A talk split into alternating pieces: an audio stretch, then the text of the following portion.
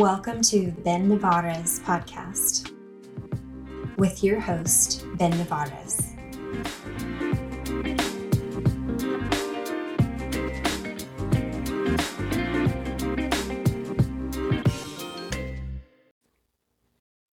Uh, Howdy and welcome back to the Ben Nevares podcast, or I guess we changed the name to the Ben Thinking podcast.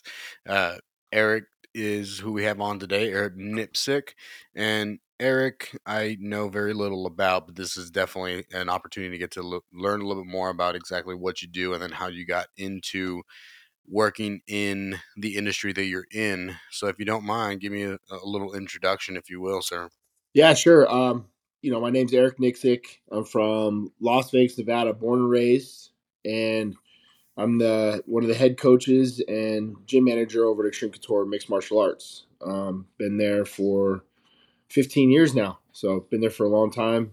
Uh, first day I stepped in the door, Randy Couture was um, getting ready for Tim Sylvia back in his his like comeback return to fight for the heavyweight title. So uh, been in that been in that room for for a long, long time. So seen a lot, done a lot, been around some some pretty badass dudes, and you know, very fortunate to call what I do a, a job.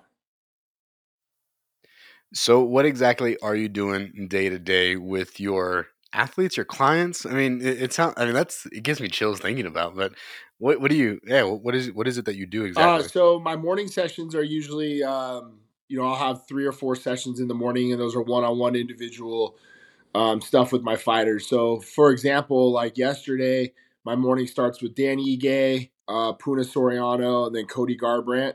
So those guys are all the guys that kind of have fights coming up or or skill building, right? And then um, and then I'll do some some office work uh, essentially from like twelve to two, and then I run pro practice at three thirty, and then whatever you know workout or anything that I'm going to do, I'll try to schedule in between um, my sessions in the morning or my pro practice or after practice, and then I get home and you know it's it's it's a dad and husband time. So um, morning mornings are basically individual drills, and then pro practices at three thirty. what is what is pro practice? So exactly? yesterday, um, the practices that I run are, are essentially heavier in grappling, but more of MMA practice, if you will. We'll we'll we'll tailor practice around like uh, situational drills. Um, yesterday we started off with just single leg, double leg defense, um, like almost a Shark Tank style of a drill session. Uh, then we'll go over to like front headlock, referee's position. Um, then I did what else did I do from there? Oh, then guard, just basic guard position stuff. Um, a lot of the drills was essentially getting up, working your get ups because you know I think a lot of guys fail to understand that when you're playing off your back or standing off your back, you're you're really losing the fight. So urgency, getting off your back. So that was kind of what yesterday's drill session was. And then we went live goes from certain situations and positions. Um, and then I'll give them a Dutch drill combination to finish off. So a lot of feet to the floor stuff. It's not just like, oh, we're just going to come in and grapple five, you know, five or six rounds. We're, we're, we're going to put um, some emphasis on certain positions and things like that. Did you ever see yourself getting to this point? Is this always a field you wanted to be Uh in? no, not not even close. You know, I always I always figured if I was going to coach, it was going to be football. I thought that was going to be the natural transition for me, just with uh, you know, my dad being a, a lifelong coach and and really all my uncles and everybody else. So I definitely felt I was going to be in coaching. I I, thought I was going to be in in football more than anything. So, um, but I I always knew like I have a, a good friend of mine, Jimmy Gifford, coach at our gym. And he always says he's like it didn't matter you know what you're coaching. He goes you're you're going to be great at it. He goes you could be coaching badminton, you'd be good, you'd be good at it. You know. So um, yeah, I, I just I, I feel like I have um, a good way of approaching. I think getting information across to fighters, but being able to utilize a, a bunch of different tactics to do so. You know, guys learn in different ways, and guys respond in different ways. So I always I always use the analogy of like you know we have to have a set of janitor keys, and you just got to know which right keys to open the right door. Damn, I like that analogy a lot. I haven't heard that one. I get the id- like definitely have heard similar, but I like Yeah. that one quite a bit. It's very palatable for other people who maybe aren't in the coaching industry that maybe want to get into the into the coaching industry and because you've had the opportunity to work around so many badass people that have seen so many different and had so many different life experiences, you get to kind of steal their keys and just add them to your Absolutely. ring. Yeah, exactly. That's a great way to look at it, you know. And I think that's that's uh, over time. You know, being in the game for 15 years, you're going to come across a lot of different styles of people and you know their their upbringings and and their, their you know their ideologies and the way they look at the fight game and not only the fight game the the their approach of what they do in life and why they want to be fighters. You know, it's not just like a super easy field to get into. You know, so so people that fight they, they fight because they have some stuff going on probably. You know, for the most part. So getting to know them and understanding what makes them tick, I think, is certainly important managing those emotions i feel like is probably something extremely difficult for and as a coach yeah absolutely um you know i always say like never too high and never too low um because the highs are high and and again like we're so busy as as a coaching staff that you can get lost in in your emotions of of tranquility like you're just so happy and you're running around and you lose focus on on you have another fighter that you have to be present for on both sides of the scale. You know, you could be super down and upset because you got a loss and you know, like we lost Chris Curtis lost a close decision this last week and I have to be primed and ready to go for a Daniel Zellhuber who fights on Saturday. So I always kind of give myself uh, Saturday and Sunday to to to grieve or to celebrate, and come Monday, you have to hit that reset button this podcast is brought to you by Gold Star Barber Studio. These guys have some of the best haircuts in the state of Texas. They have six locations in the Bryan College Station area, San Antonio, and in the South Valley. They also have their website, goldstarbarberstudio.com. Please visit their website, get you some merch, schedule you a an appointment with one of their amazing barbers. I go to Jeff. I think Jeff is, you know, he's been my best barber that I've ever had. So the speed at which they're able to accomplish things, you know, all of us are busy people. We're trying to get in and out. They harp on speed and quality, and they do not lack on either of them. So I recommend that you guys go ahead and visit Gold Star Barber Studio and get yourself a new barber and beautiful cut no matter what. You know, it, it really is difficult to do at times, but o- over the years, I think it's be- become a little bit easier for me to hit that reset button and get right back to work. How engaged are you with with your fighters? Like, are, are you with them up until like Friday, Saturday, Sunday, and then like, are you training? Like, are you watching diets and, and weight cuts and stuff in the weight room and stuff on the mat? Yeah. So, um, a lot of the guys, it's it's so nice too because this day and age, Ben, like you don't have to babysit a lot of the guys anymore. Um, the professionalism that we have at our gym is at the highest standard of like you know there's guys that you back in the day you'd have to watch and be like bro you can't eat that. You can't do this. You have to keep an eye on them at every turn. But luckily for us i feel like the the type of athlete that we get now is is is much easier um, for having to just really babysit for that matter. But I do like, I do enjoy going in and I do strength and conditioning with um, Ige, uh, Cody Garbrandt, Jeremy Kennedy. Uh, I like to go in there and, and, work out with those guys because it does get us, it does gives a, a sense of uh, solitude, like as a coaching staff, right? Like try to do something a little extra that maybe some other people aren't doing. And to me, like being in the weight room or being in the S and C brings a different element of, hey man, we've been this through this shit together. Um, and I could really say that, and I really means it, you know. And, and Dan will tell you that there's days where Dan doesn't want to be in there, and it's hard. We go to Project Wellbeing; it's like an NFL style, you know, workout room, and they push us hard, man. And sometimes, you know, neither none of us want to be there, but when you're when you're when your coach is there and and we're grinding together and we're pushing together and we're in we're in that shit together it makes it a lot easier when it's you know two two or one one going into round three or two two going into five, and you get on the stool and you look your fighter in the face and you're like, "Yo, motherfucker, I've been there with you. I know what we've been through together." You know, it's no bullshit. It's no fluff because he knows that I've been there with him just as much. You know, so I think it adds another element to to being, uh, you know, on top of it type of coach.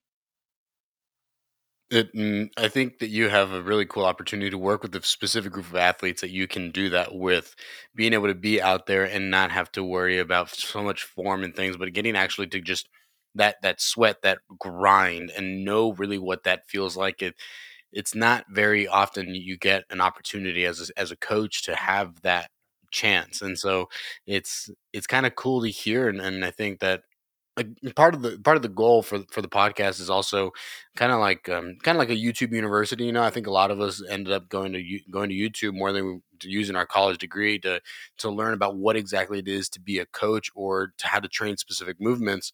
And so your outlook and, and your experience kind of gives somebody who may be on on trying to get into the industry and be, be a coach kind of give them a little bit more idea on how to be one a better coach and then also um, on exactly what type of coach, right? There's there's a hell of a different like what I mean, you do all these different things. What kind of coach would you say you are? I mean, are you an MMA coach?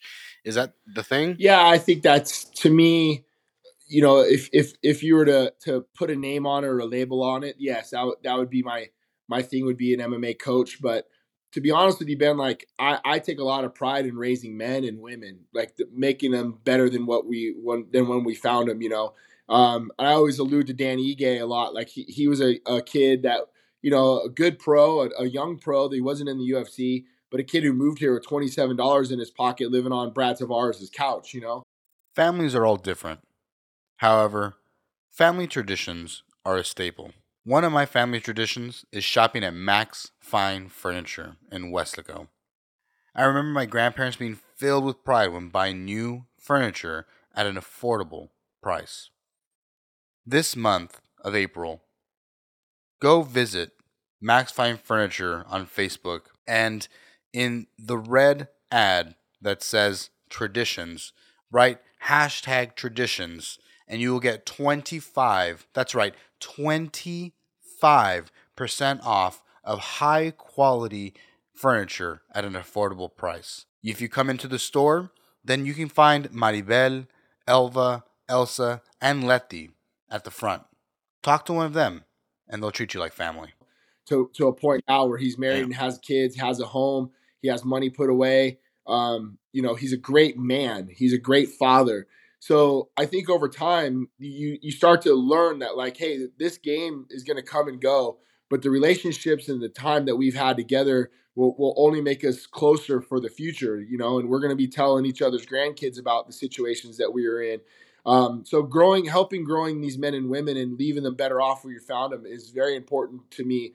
I feel like the last few years I, I've, you know, started to see the change in lifestyles for Chris Curtis and Taylor Gordado and people that I've been around for a long time that like, you know, they have homes now and they're driving better cars and you know, and a lot of it is just because of the gym and the people that they're around and that's important to me that that they're they're better off.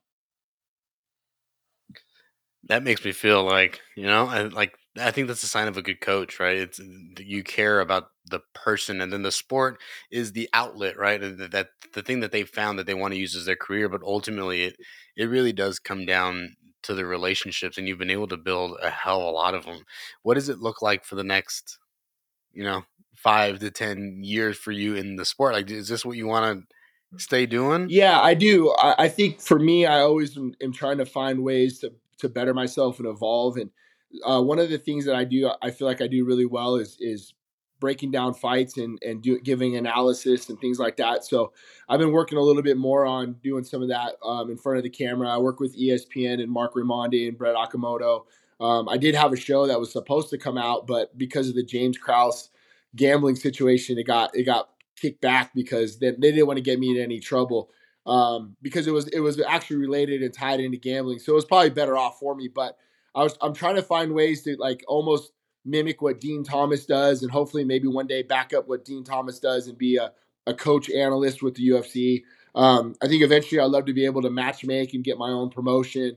You know, there's a lot of things that I, I really would like to do, and, and maybe even manage some fighters because you know I'm I'm 43 now. I don't feel too bad, but um, you know I can feel my body starting to break down you know, holding pads for guys like Francis Ngannou and, and Puna and big guys, you know, big guys take it take it full on you. Damn. You know, so I can't imagine what that power feels like to get behind a pad and and oh, oh man, yeah, it's, dude, it's something else, man. It's it's an unworldly, you know, worldly. He's like a goddamn superhero. So, um, and you know, over over the years, he's just gotten better and better and better. You know, we've we've come up with a good, um, you know, a good a good team around him that we we love just uh, the work that we're getting in, and I think that you're able to see that in the Stipe fight and then the Gane fight, and just being able to kind of you know add new tools to a already great athlete. You know, he he can knock anybody out, but a lot of times it's more about how you get the how you get there and how how to process it and stuff. So, you know, he's he's an incredible athlete with incredible power.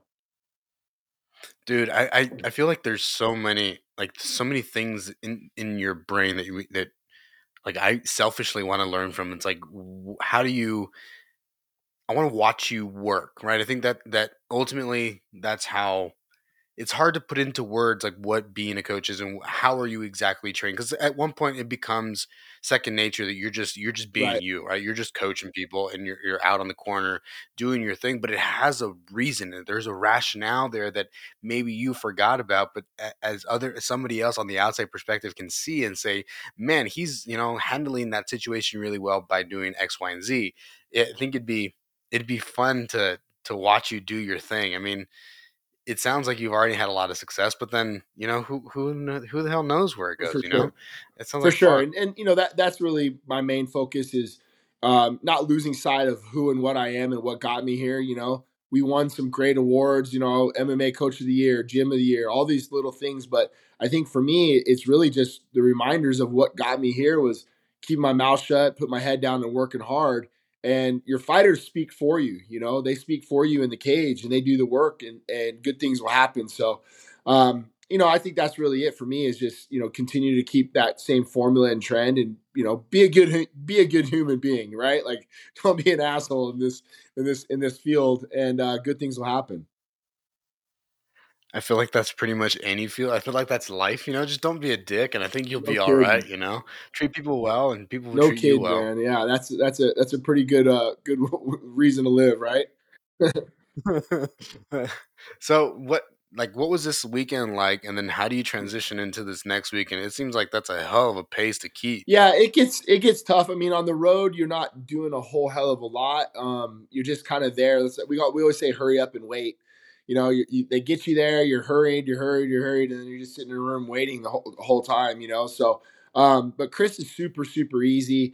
We got to go out, and it's not bad like when you're in Miami or, or you're in a good destination cities to where you can go out and go see the scenes or you know run the beach or do stuff. So it's a lot of team building at that during that time. You know, watching movies or or going out and doing runs together, getting workouts in together.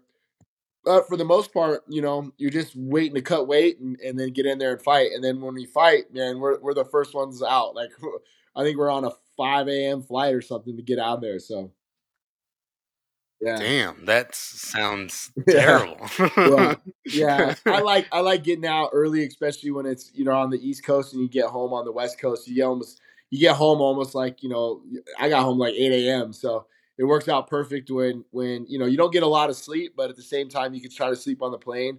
And you know, for us, like time is of the essence when it comes to spending time with the family and the kids. So if I can get home early, um, I have the whole Sunday to spend, and it was Easter, so um, yeah, it's good. And then you just hit the reset button. I'll be on the road on Thursday, so I'll leave early Thursday morning and be back out to Kansas City for uh, Zellhuber. Damn. It, and is this is this year round pretty much? Is this what your schedule look like? April's April's scheduled pretty bad. Like it, it was it was the entire month of April I have a fight every weekend. You know, so um April 1st, April 8th, the 15th, the 22nd, and then the 29th. So my whole entire April is booked with fights. Wow. Yeah, yeah. So it's it's uh it's you know, it could be a good April, you know, if everybody wins from here on out, but uh you know, it's it's the name of the game. It's it's that's probably the hardest part about coaching is, you know, um, you're you're at the mercy of three judges, and you know three judges see the fight going in one way or another. It's half your pay, so it, it, it can be it can be tough at times. Half your yeah, pay? I mean, you're you're paid off. I get paid percentage of the of the fight. So you know, if Chris Curtis wins that fight, you know it's a hundred grand, and if he if he loses, it's fifty grand. You know, so our percentages change depending on depending on win or loss. So it's it's it's difficult at times.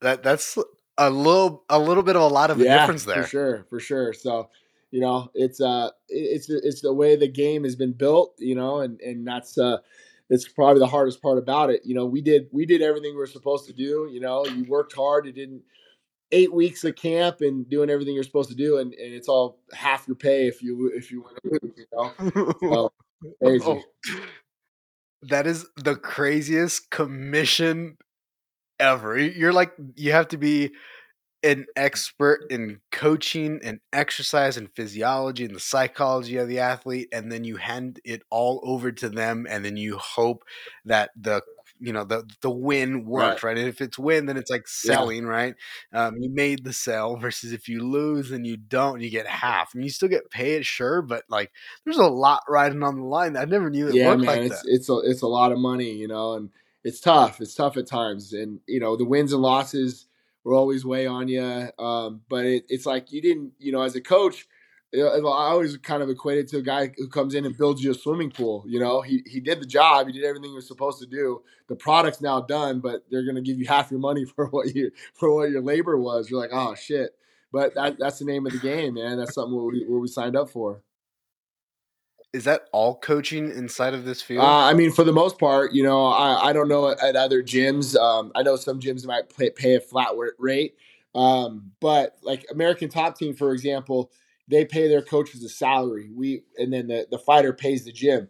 At, at Xtreme Couture, the the the the hmm. fighters pay the coaching staff. You know, the the fighters pay the gym a monthly like membership fee, which is like one twenty five and then us as coaches negotiate our rates and our percentages with our fighters. That's kind of cool, and you can take on any amount of fighters that you that you. Yeah, exactly. You can you can have all you want. Um, is, you know, you just can't really don't overload your workload because you know sometimes that just actually is counter efficient in what you're trying to do and being present with your fighters. You know, it's hard. Like this one's been hard because I have you know, Natan Levy fighting April 29th, and you know, I, I hardly get to see him because I, I'm traveling so much. So I try to fit him in the front of the week and make sure I'm around for him during the during the early part of the week, and then um, you know, by the time fight week rolls around for him, you know, I'll be I'll be here with him all week, right? So um, a lot of that really is predicated on off season stuff as well, too, Ben. Like you have to make sure you're getting your work in and growing as a coach and a fighter um, outside of camp, not just the eight weeks during camp. So what are you doing to help further your education? What, I mean, what do you do? Uh, I do a lot. I mean, I'm I'm like what you said earlier. I'm on YouTube quite a bit. I um I'm one of the coaches for Dynamic Striking, so they give me a code so I can go, log on to Dynamic Striking and download like any other coaches' videos and stuff like that. So like I just watched uh, Matt Brown. Did he has a like a great series on clinch series, elbows, and dirty boxing. So I, I watch that. Um, especially because you're on the road so much. I'll travel to gyms and go see what other guys are doing at gyms. Um, when you're on the road, you know, I'll hook up with Henry Henry Hooft or whoever's in the room and kind of try to pick their brain. But there's so much information out there for us now um, than there was back, you know, when I started. That you'd be a fool if you weren't trying to grow or trying to add new new tools to your skill set. So really just taking the time to to kind of expand your mind. But you have those those tools at the tip of your fingertips these days. So what is the late, what is the latest thing you've added to your repertoire as a coach? Um, I think probably uh, you know, more like the the fit in series stuff that we do, like blending our wrestling into our boxing and our kickboxing, I think is very important. So just trying to find some better routes and, and techniques to go and find like how we blend in. Like for example, we were throwing a lot of our right elbow series, like so uh, framing with our left arm, elbow series with our right arm, and how do we go into like a body lock series transition um, so I'll I'll find one or two things, um, very small, but what we call them routes. So I'll make meat, meat and potatoes, and then I'll add routes off of it.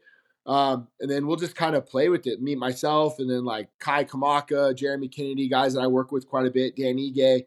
Uh, we'll work on a, one or two things, and we'll run different routes off of them, and then different skill sets. You might come up with, with with different things from each fighter. So I think it's important to kind of share your mind or share what you're working on with your fighters and allow them to uh, maintain their creative control.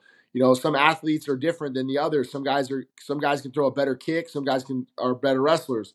So I think just trying to add in new little things and nuances to our game, um, especially outside of camp, is very important. You have to be such a detailed individual. I mean, you're not you you are just you're a technique yeah. guy. It's what it sounds like more than anything else. And then being able to be creative in that technique and then but at the same time specific to the fighter and then the the opponent Correct. as well. Are you are you tracking what the opponents are like are constantly doing? Well, I, I, I do break down a lot of tape, and I try to look for tendencies and and what they might be doing. Um, I'll I'll so so really what I do, like let's say pre camp, um, I'll break down their past three fights. Maybe I'll go back a little further, but the past three is to me is always pretty pretty relevant on who they are as a fighter now. Um, if I see something, I pick up something that might be a, a, of a pattern. I might go back even further to see if that pattern reigns true, even in even further back. So I'll, I'll, usually do that, and then what I'll do is I'll go back and watch maybe our last three fights of my fighter, and I'll try to look at what this fighter's skill set will try to do to our fighter's skill set, how they might try to uh, attack us. So I'll, not only will I put a game plan together for my fighter, but I'll also put a game plan against our fighter. You know, so it kind of gives them an idea. Hey, man, I think they're going to try to come out and do X, Y, and Z. You know, for example, like with the Kelvin and and Chris Curtis fight like I knew they were going to come out and throw the calf kick. I knew they were going to come out and try to wrestle. Um, you know, there was there was things right away. We knew we were ahead of it. You know, the moment Chris got kicked with the, the calf kick, he pointed over at me. You know, because I told him I was like, "Yo, this they're going to try to attack your lead leg just by your stance alone, your style, your Philly shell boxer, um, your toe points to the inside, your southpaw versus southpaw. They're definitely going to try to attack our calf." And that was the first thing the kid threw. So right away, we we knew what the game plan was, but we had we had the proper adjustments had that happen. And after the second round, he didn't really go attack the calf anymore because we were able to shut it down with our right hook. Do you counter with the right hook to avoid the kick? Well, you can. Um, you also don't want to allow. So what Kelvin was doing was was drifting his footwork over to the right side and trying to catch an angle, almost flank angle to to attack the calf. He was doing really really good footwork.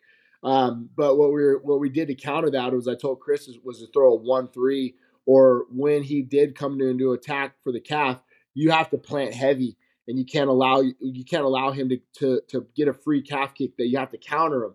So if he throws a calf kick, but we hit him with a three two or two three, he might think twice about coming in there again because we're going to try to take his head off. You know, so we had some different um, ways to approach it, but one was basically not allowing him to get over there and if he did get over there, you had to make him pay with the counter off the kick. So we did both of those things, and then after that, he he didn't really attack the calf anymore.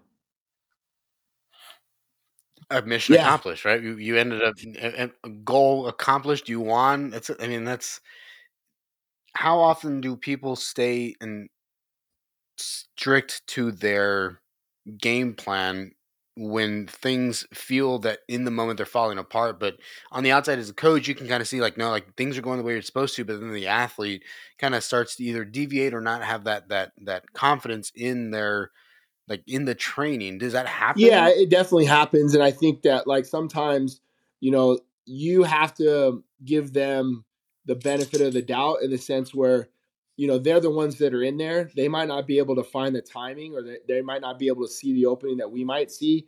Um, so a lot of times i'll ask the question or I'll, I'll pose like hey is that is that calf kick there or is that leg kick there or or that overhand or something we're working on? I'll remind them that it's there but i'll say it in a way of more of as, as a question. And they might even say oh it might even be a reminder like oh i haven't even thought about throwing it. Okay let's let me get on it. Or i've had guys say hey it's just not there like when Brad uh, Brad Tavares fought Israel Adesanya, you know, we wanted to chop the calf kick quite a bit, but Brad ended up breaking his foot um, right in the first round. So so after the first round, I'd asked him like, "Hey, is the you know I need more of this calf kick?" And he just said it's not there. When he shook his head, he's not it's not there. Knowing Brad as well as I do, I knew that he was compromised. It wasn't that he couldn't find it. I just when he said it, he didn't want to say it on television right? He didn't want to say my foot's broken, so he just said it's not there. But I looked down at his foot, and his foot was like that big. I was like, okay, his foot's broke. So I didn't ask for it again, knowing knowing the fact that his foot was compromised. And then to get back into the the ring with a broken foot. I mean, you have to be a madman, oh, yeah, bro. He's he's insane. Like he he fought that five rounds.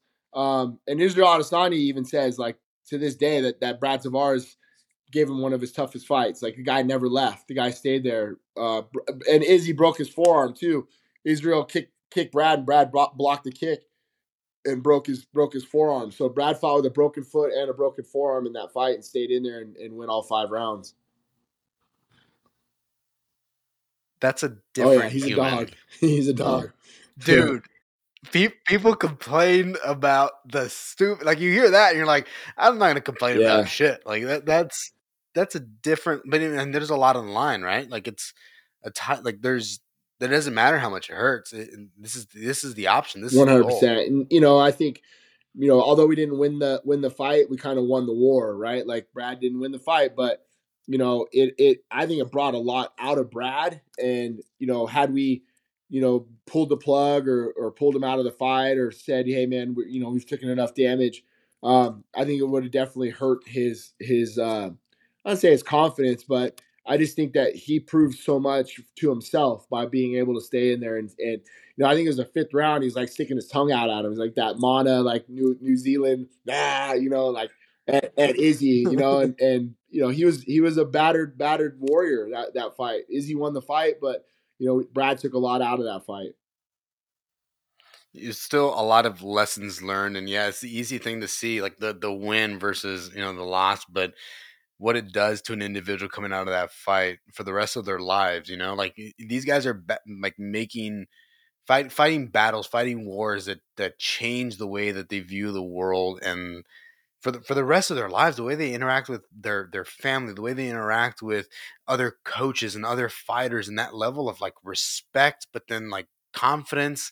It's such a cool balance of of life that that sport, extreme sport, I feel like. Offers. Yeah, one hundred percent. You know, Brad being a, a, parent now, you know, he's he's going to be able to go back and plug that plug that tape in anytime his two daughters are going through something in life, you know, and and say, hey man, like look at what look at what your dad been through, right? Like there's so many things you can draw upon that, but it really raised the morale of the gym and the team and seeing our captain and Brad Tavares go out and fight and perform the way he did, I think it really did bring a lot to light about what we who we are as individuals and what we can accomplish.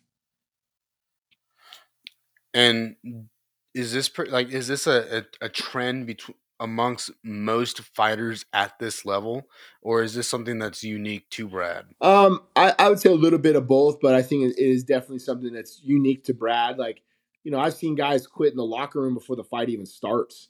You know, they have like panic attacks or they don't have the confidence to go in and do what they do. But that becomes part of your preparation. You know, guys that pre- prepare correctly and do all the right things, um, put themselves in bad situations every day. You know, they're the ones I think that that thrive the most and, and understand that their training is, is what's going to get them across that finish line. Um, and that's that's exactly what we see from a guy like Brad. You know, Brad's prep work and the way he handles himself, the way he takes care of his body. Um, you know that that not only is it great for Brad, but it's great for all the young guys around the room, especially the Hawaiian fighters that look up to Brad. He leads by example, and I think that's why you see so many re- very good Hawaiians at our gym is because of the role model that Brad is. No one wants to piss off Brad, and and and and he leads by an example. So it's it's great to have a guy like that in your room because when kids ask you like, "Hey, what what can I do to better prepare, or who can I like follow?" You just go and point at Brad Tavares. Like, hey, watch him. Watch what he does, you know. And, and we got that from like guys like Jay Hieron, you know, the guys before us that, that treated their bodies correctly and did the right things. We watched them, we followed their lead, and now it's our turn to do the same. I don't think that that's talked about enough, and and I think just in my own life, and that's something I hear very often. It's really what that the opportunity or the like the the response I don't know if it's necessarily a responsibility I'm not sure that I'd say that but the the role that that person plays for other people and I don't know how how popular fighting is in the Hawaiian culture but I would imagine that him being there helps it grow and helps not even not even people who are into fighting but maybe who don't see a career in fitness who don't see like in sport but then they have this guy that they can now look to and say oh shit like there's there's there's somebody that i can like pretty much associate myself with that's doing the thing i just got to right. do the thing yeah that, that that's you're absolutely right and i think that you know we saw that even with francis and it didn't it didn't have to be it doesn't have to be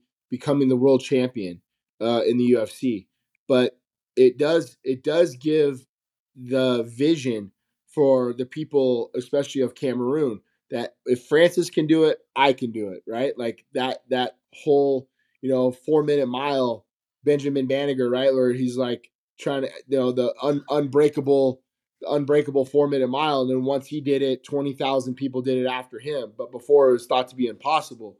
So I think just, you know, being around those types of individuals and, and guys that just refuse to be turned back, you know, it really does help the team. It really does help all of us, myself included, you know, being around individuals like that. I think that was essentially why I even stepped into Xtreme Couture was I wanted to be around individuals that were going to push me to be a, the best version of myself and surround myself with individuals that are going to raise my standard and levels. So, um, you know, I feel like that's what we have at our gym, and you could look at each and every fighter in there, and, and I think that's a kind of a common denominator with uh, with everybody in the room.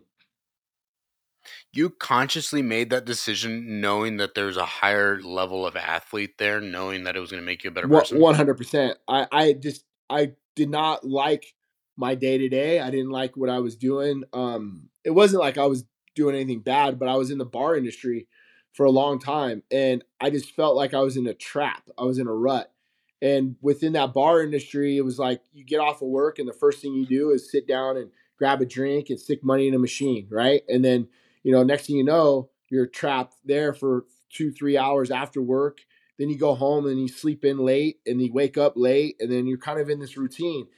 But here's the thing, Ben. I started to look around at my at my surroundings and the people that I was keeping within my company. Very, all very, very nice people, good people, but people that I felt like didn't understand that they were in the same trap, and I was in that same trap. And then it just took me to realize, you know, it wasn't long. It took me a couple years to realize, hey, man, I gotta, I gotta figure out something that is motivates me or keeps me sharp and makes me better. And that was just finding Xtreme Couture. And the moment I found Xtreme Couture, I didn't want to go out at night. I wanted to get up and go train in the morning. You know, see, we're, we're all addicts to something. I feel like we have an addictive personality. Most of us do. But the key is to find something to be addicted to that's actually healthy and that's going to help you grow. And that's what Xtreme Couture did for me. And then it wasn't long after that I was able to get a coaching position. And then, you know, I've been gym manager now for nine years. So I've been I've been running the gym for nine years. So it, it, it was funny because the moment I took over Xtreme Couture, I still bartended. I, I kept a couple day, a couple night shifts there because the money was so good. But once I had a new goal and a new purpose and a new vision through the gym, the bartending became super, super easy. And no one really messed with, not say mess with you, but like you weren't ever under any peer pressure or no expectations by the people within the bar industry because they knew like, hey man, this dude's on his way out. Like he wants to be a better individual. And I think a lot of that hopefully motivated them to go out and step outside their comfort zone. Like I remember my bar back, you know, I told him like, "Yo, bro, I'd love for you to, you know, get out of this. I will, you know, make your money as much as you can, but find something else." He's been a police officer for the last four years now. You know, like being around people that are just oh, go getters. Yeah. And I'm like, dude, I'm telling you, this bar industry is a chap. Come in, do your job, get the work done, and get the fuck out. You know, and and and find something better to do. And and I'll tell you what, that's that's what Xtreme Couture did for me.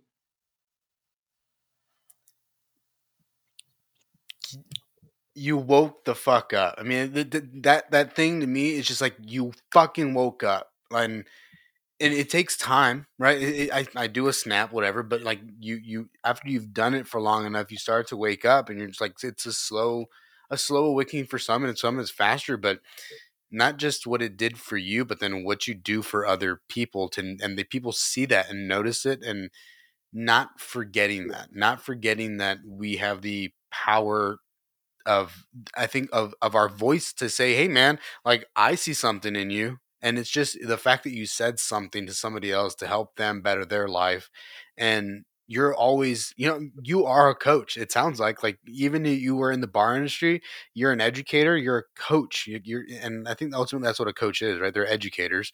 It's fucking cool man and you're right like being around it is extremely important and the more that we're around those people who like your your network right. is your net worth. You the the, the five people you hang around with are going to be the the sum of you, right? Or the, the sum of those five people are going to be you. All of that reigns true, and I think that you I mean you are firsthand experience of being able to live that. yeah, one hundred percent, and a lot of it really was just self accountability.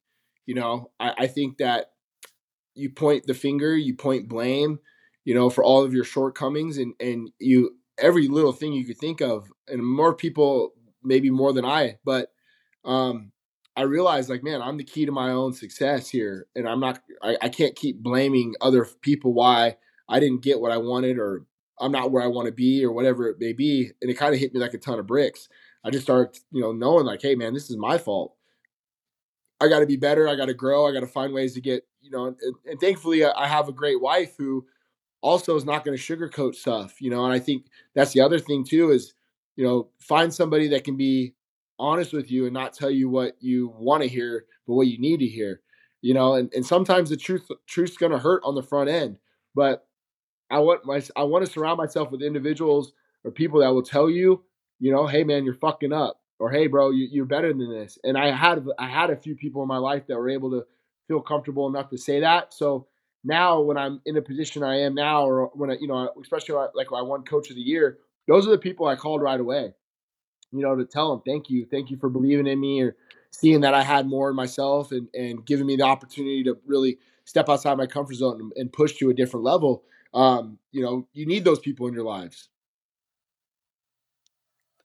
I think it's easy to to avoid those people in our lives. Yeah. That's for sure. It's a lot easier to to not have that person around, but I think in the long run it is it is ultimately better and and makes your life more purposeful, fulfilling, all, all those all those good things. And I know that we're we're coming up here pretty pretty close. I know you said you're going to have the stuff at one, and so I want to get you out as soon as we can here.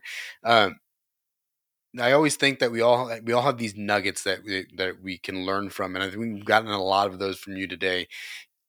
But if there's one thing that you could go back and like tell your 16 year old self, or give a nugget to some, I, I, to to the kid who's listening, like what would what would that be? Um, I, I honestly, God, it, it's such a it's such a roller coaster, you know, and I think that there's times where you feel like, you know, you don't know where where to turn, where to go. And for me, it was just really understanding that I knew I always knew that there was something bigger and better out there for me. And no matter what it was going to be, I just knew that if I just was a good person, um, I turned my life to more. I remember for a while, Ben, I, I would always be so mad at seeing other people's successes. I would be so like just condescending or or you know just hate. Not necessarily hate, but just like just why did this person get this job or why did this person get this girl or whatever it may be. And then something flipped inside of me to like to learn to celebrate people's successes. That success isn't finite. There's not an end to it. Success is infinite. And there's enough success to go around for every individual that I started to cheer for more people. I started to open my heart to to people's successes and be actually genuinely proud and happy for them. And then slowly I felt like that mindset helped me turn over a new leaf in my own life and successes started to shower me and people would be happy for me, right? And those things started to come onto my plate. All the while, when you build a gym and, a, and you build a team, and and you're a part leader of that gym and that team, it's important to bring those same individuals along with you, right? So my successes become their successes. I was more proud of winning gym of the year than I was winning coach of the year because that means we did it all together as a unit, as a team. And the individual one, yes, very nice award. And I always said, hey, I don't win that award without my gym and my team. But when the gym wins that type of award, that means everybody's eating. Everybody's getting the, the accolades that they that they deserve. And that's what, what was really kind of my mindset shift, I think, was really just being happy for everyone around me. And now I truly genuinely believe it. it's part of my heart and soul. You know, so kind of open your mind to that love and and appreciating the things that you do have and you know, showing showing love to the people that are, are being successful. Not only showing love, but talk to them, ask them, hey man, what, what did you do? How did you change your life? You know, um, I have a lot of good people around me that are in all different types of industries that are all these major go getters. And I love hanging out with them because the one thing we do have in common is our mindset. You know, so so look for those individuals, man. I think that was the biggest thing for me as a kid was finding my surroundings and and being a better, you know, better, I guess, a better judge of my environment. And where are those people at? Where do you find those people? Um, you know, you you you find them all around they're they're they're they're they're right next to you right now. You know, they're there. Um, I think a lot of times, sometimes we're dismissive of them being there. You know, sometimes we're too jealous to really open our eyes and know that this individual that's near me is actually more of a of a tool and an attribute rather than you know a, a mechanism to hate on. You know, um, and then if they're not around you, if if they're not around you, just keep growing and keep doing your thing because you're going to attract those types of individuals. They'll find you, you know, and, and believe in that. Oh yeah, man. I it, I really appreciate your time and, and you doing this, and I hope that we can continue to. Now, I'm, looks like I'm going to be moving to, to Las Vegas here at the end of at the end oh, of yeah. May, so this will be end up being home. Uh, and so I, I, look forward to hanging out with you and Annie and, and Jess, and we can all you know get together and do do some stuff. And I'm super proud of you, man. I don't really know. Uh, I mean, I know you a little bit better now, but congratulations and done a lot of really cool things. No, it sounds like, and there's appreciate you, Ben. Yeah, man, this is fun. And if you ever need me again, bro, hit me up. I'll be happy to jump on.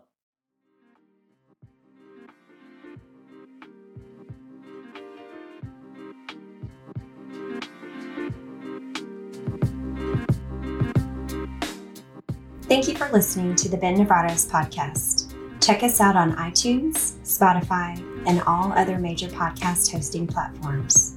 Be sure to leave us a five star review on iTunes.